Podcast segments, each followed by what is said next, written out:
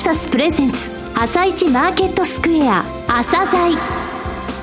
この番組は企業と投資家をつなぐお手伝いプロネクサスの提供でお送りします。皆さんおはようございます。アシスタントの玉木葵です。それではスプリングキャピタル代表チーフアナリストの井上哲夫さんと番組を進めてまいります。井上さんよろしくお願いいたします。よろしくお願いします。さあそれでは本日のゲストをご紹介いたしましょう今日ご紹介する企業は証券コード4487スペースマーケットです。はい、えー、あらゆるスペースをですね、はい、15分単位で貸し借りする、そのプラットフォームを提供している会社さんですね。えー、えー、どういった場所が利用、スペースが利用できるのか、またどういう用途で使われているのか、はい、えー、コロナでどう変わったのか、うん今現在ね、成長、えー、過程にもう戻ってます。えー、これからの、えー、成長戦略ですね、えー、お聞きください。はい。それでは、朝鮮今日の一社です。朝鮮今日の一社。本日は証券コード4487東証マザーズに上場されているスペースマーケットさんをご紹介いたします。お話しいただきますのは代表取締役社長の重松大輔さんです。本日はよろしくお願いします。よろしくお願いいたします。えー、上場されたのは2019年12月ですね。あらゆるスペースを貸したり借りたりできるプラットフォーム。こちらの提供で話題となりましたが、えー、簡単に事業内容をお話しください。今お話にありましたように、当社はあらゆるスペースを15分単位で貸し借りできるシェアリングエコノミープラットフォーム、スペースマーケットを運営しております。スマートフォンやパソコンを使って何かをするために使いたいスペースを探して借りたり、自身の持つ使わない部屋などのスペースを貸し出したりすることができるサービスとなっております。収益モデルは、スペースを借りたいゲストとスペースを貸したいホストをマッチングし、双方から手数料をいただく構造となっております。はい私たちがミッションとして掲げていることは、スペースシェアを当たり前にです。うん、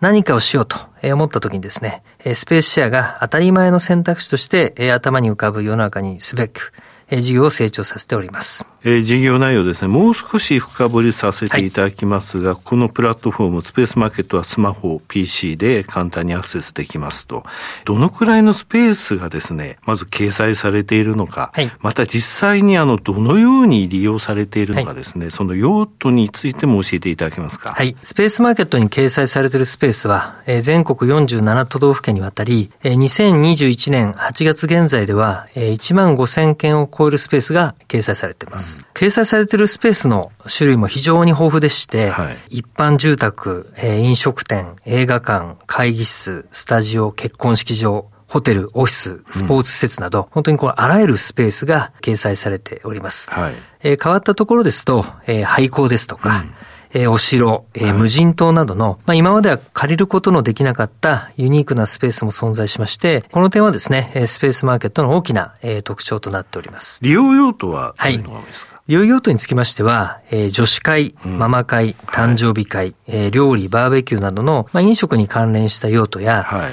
えー、写真撮影、えー、動画、テレビや YouTube などの撮影収録を目的としたもの、うん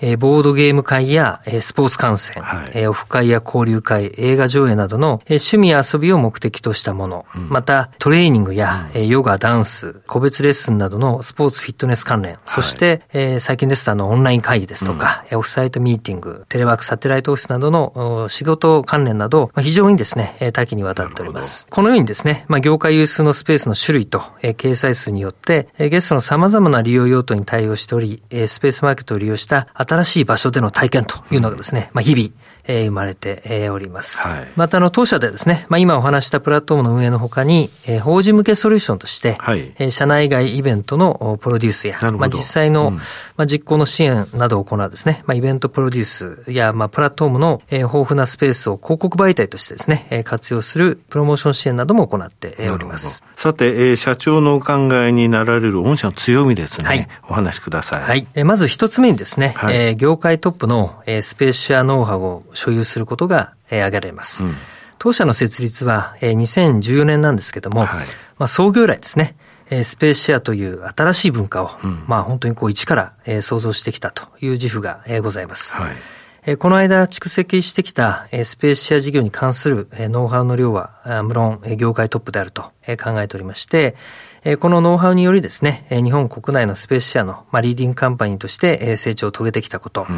またこのことがですね、まあ世の中一般的にもですね、ご認識いただけていることが強みの大事だと考えております。二つ目は？はい。はい、えー、二つ目はですね、まあ、様々な、えー、仲間との、まあ、連携と競争ができることが、えー、挙げられます、うん、スペースシェアという新しい文化を創造するにあたりまして、はい、まあ、ホストやや、まあ、ゲストはもちろん、うんまあ、有給スペースや空き家の活用などに課題を感じているですね、まあ、自治体さんですとか、はい、あとは、まあ、様々な、まあ、大手企業、まあ、あとは、まあ、ベンチャー企業ですね、うん、えー、いろんな会社とですね、えー、提携をしてまいりました。で、同じ課題を持つ仲間としてですね、うん、えー、まあ、様々な方々とのこのパートナーシップを作って、このスペースシェアの新しい文化を一緒にこう創造しているというところが、これ本当に創業以来のですね、強みであると考えております。なるほど。先ほどあの、廃校とかお城とか島ってありましたね。はい、これやはりあの、自治体とか、そうですね。そういったところと、はい、これずっと空いてるんだよねとか、この廃校なんとかならないかしらって、はい、そういった部分も、えー、一緒に考えてきたってことですか？そうですね。あとは、まあ都会からこうなかなか移住って難しいんですけども、ねうん、まあ一時的にでもそのテレワークとか、はい、ワーケーションというような形でワークスペースを使っていただければ、まあそれがきっかけになってですね、まあ興味を持っていただいて、その先の移住につながるとか、はい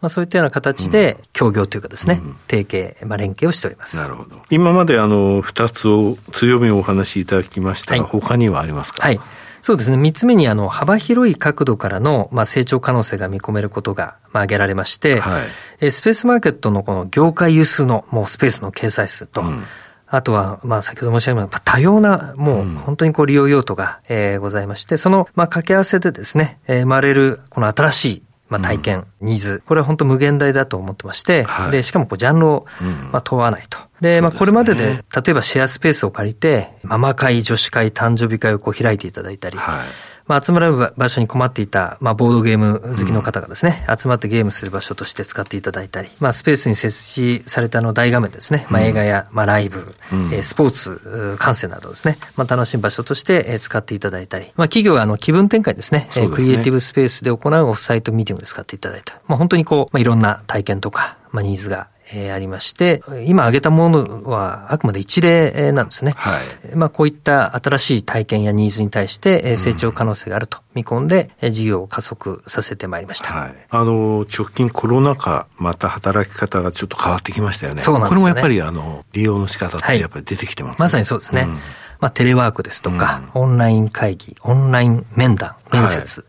などのですね、まあ仕事での利用っていうのがまあ非常に好調ですし、うん、まああとテレビのリモート撮影、まあ YouTuber の収録などの、ね、はい、利用も、え好調と、えなっております。えー、今コロナ禍の影響をお話しいただきましたが、はい、プラスとマイナスで言ったら、はい、ただマイナスの方が大きかったんじゃないかしらというような印象を受けるんですが、はい、どうでしょう、はい、そうですね。まあ、特にあの、昨年の4月5月ぐらいは非常に、そもそもステイホームで外出ちゃいけないみたいな、ありましたので、大変な我々も影響を受けたん。ですけれども、まあ、一方でですね、あの、用途の変化というのが、まあ、かなり見られまして、先ほど言われた。はい。えー、少人数での、まあ、テレワーク利用でしたりとか、あとは、まあ、その、撮影でしたり、はい、あとは、よく会ってる仲間、うちとかでは、コロナに対策をきっちりした上で集まったりというような利用というのは、まあ実は非常に好調となっております。なるほど。あの、先ほどあの、スペースのところで47都道府県っていうお話ありましたでしょ、はい、都会って言いますか、都心ではスペースっていうものが、あの、まあ、ニーズがあるような、はい、そういう印象があるんですが、ええ、これ、地方に広がっていったっていう感じですか、はい、これがまた、うん、あの、コロナの、まあ、影響もまあ、ありまして、はい、えー、なかなかその都心部にですね、うん、まあ、出ていけなくなってしまった方が、はい、あの、まあ、いらっしゃったこともあり、うん、実はですね、えー、だんだんこの都心部から、あの、地方でスペース車の利用がですね、はい、あの非常に、えー、伸びて、えー、おりまして、現在はですね、まあ、東京都以外の状況が、まあ、非常に好調と。なっております。まあ、東京も、あの、実はかなり、え戻ってはきておるんですけども、うん、さらに東京以外のですね、エリアというのが非常に伸びております。これ、あの、スペースシェアの市場規模ってどれぐらいだというふうに考えたらいいんですかね？はい、あの、当社の、え推計ですが、うん、まあ、全国のスペースのですね、まあ、4%がシェアされると、え仮定いたしますと、え約2.7兆円と、え試算しておりますが、はいうん。昨年度の当社の GMV は、まだ20億円でしかなくてですね、その伸びしろというのは極めて大きいと考えております。これあの GMV って御社あの、まあ、KPI って言いますか、非常に重要視されてますが、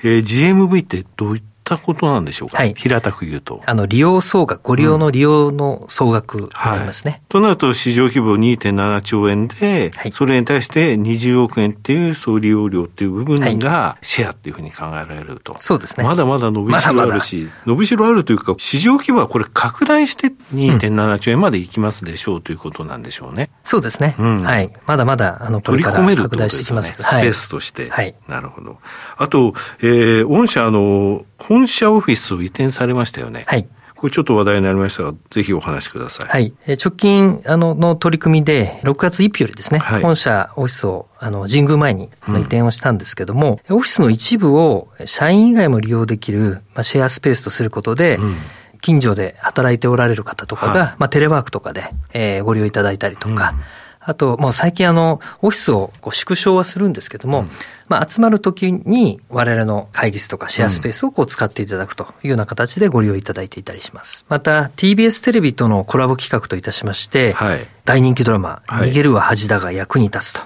いう、この、えー、まあ TBS さんとのコラボで、実際にですね、登場する部屋を再現しまして、はい、期間限定で貸し出しをまあ実は今も行っております。はい。これあの本社の一角にあるんですか？これは。これはですね、これはまあ、すみません。これはまた別です。はい。はい、別の場所を、うん、で、そういうふうにデザインして。作ったっていうことなんですね。なるほど。あとあの、V キューブの子会社、はい、えー、テレキューブサービスと業務提携発表されました、はい、これはどういった目的でしょうか、はいえー、スペースマーケットで、うん、えー、個室型ワークスペースのこのテレキューブのですね、はい、予約ができて、さらにそのアプリでですね、会場ができるっていう、なるほどそういう連携をしております。はい、まあ、その他ですね、スペースシェアの利用体験向上のための体制を強化することを目的といたしまして、レンタルスペースの企画立ち上げ、運営を行っております、株式会社スペースモール社のですね、発行済み株式100%を取得いたしました。はい。このように、新しい文化であるスペースシェアのいろいろな可能性をお示しすることで、さらに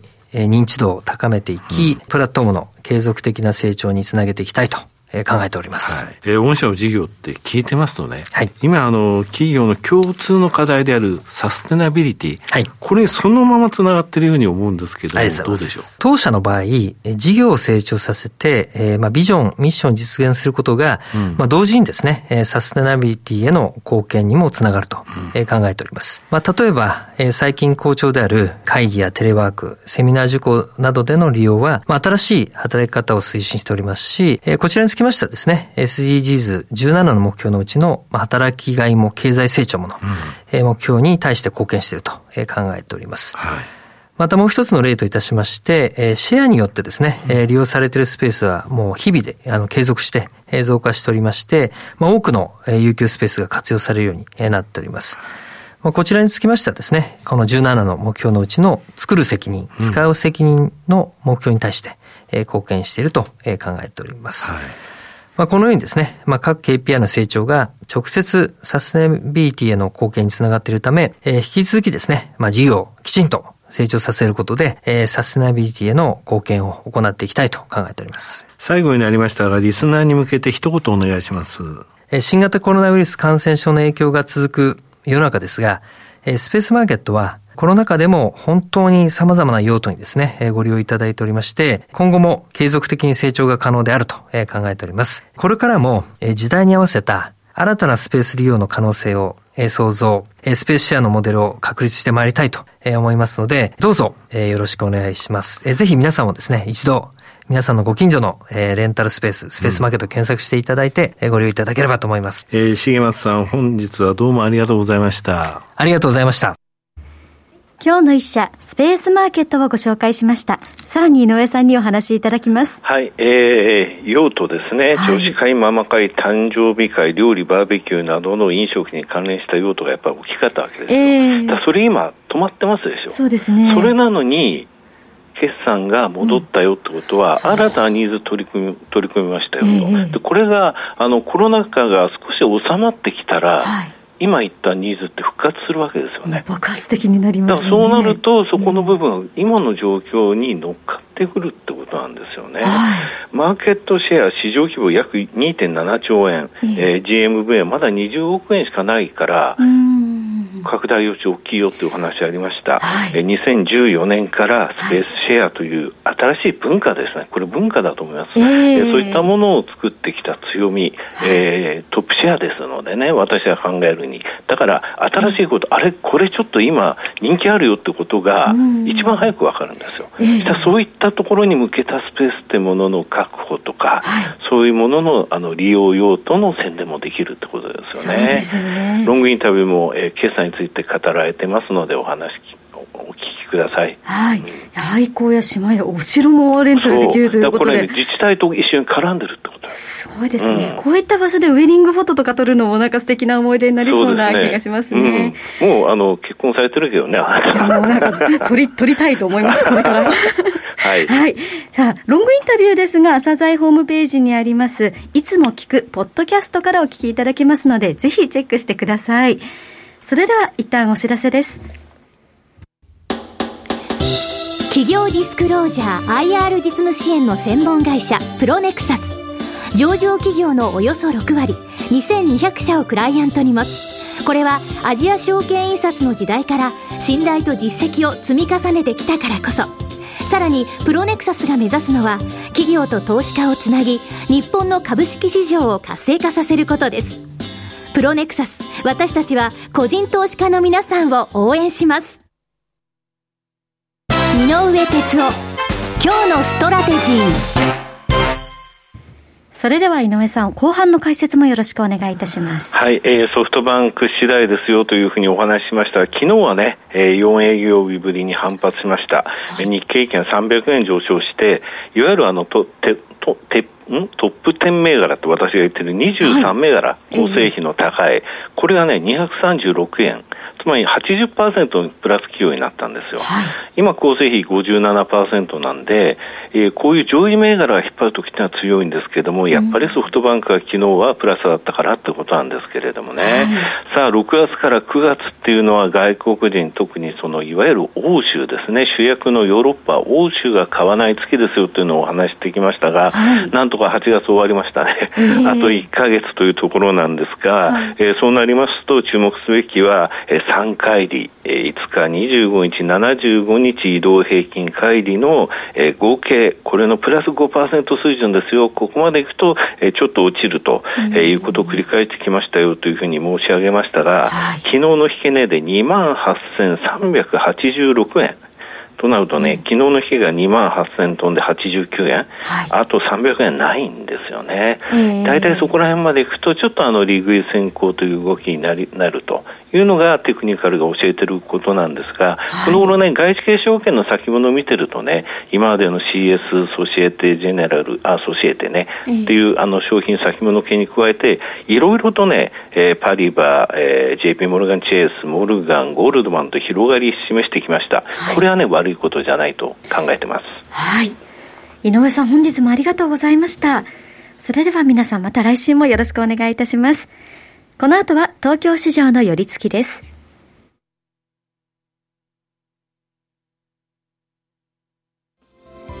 朝鮮この番組は企業と投資家をつなぐお手伝いプロネクサスの提供でお送りしました。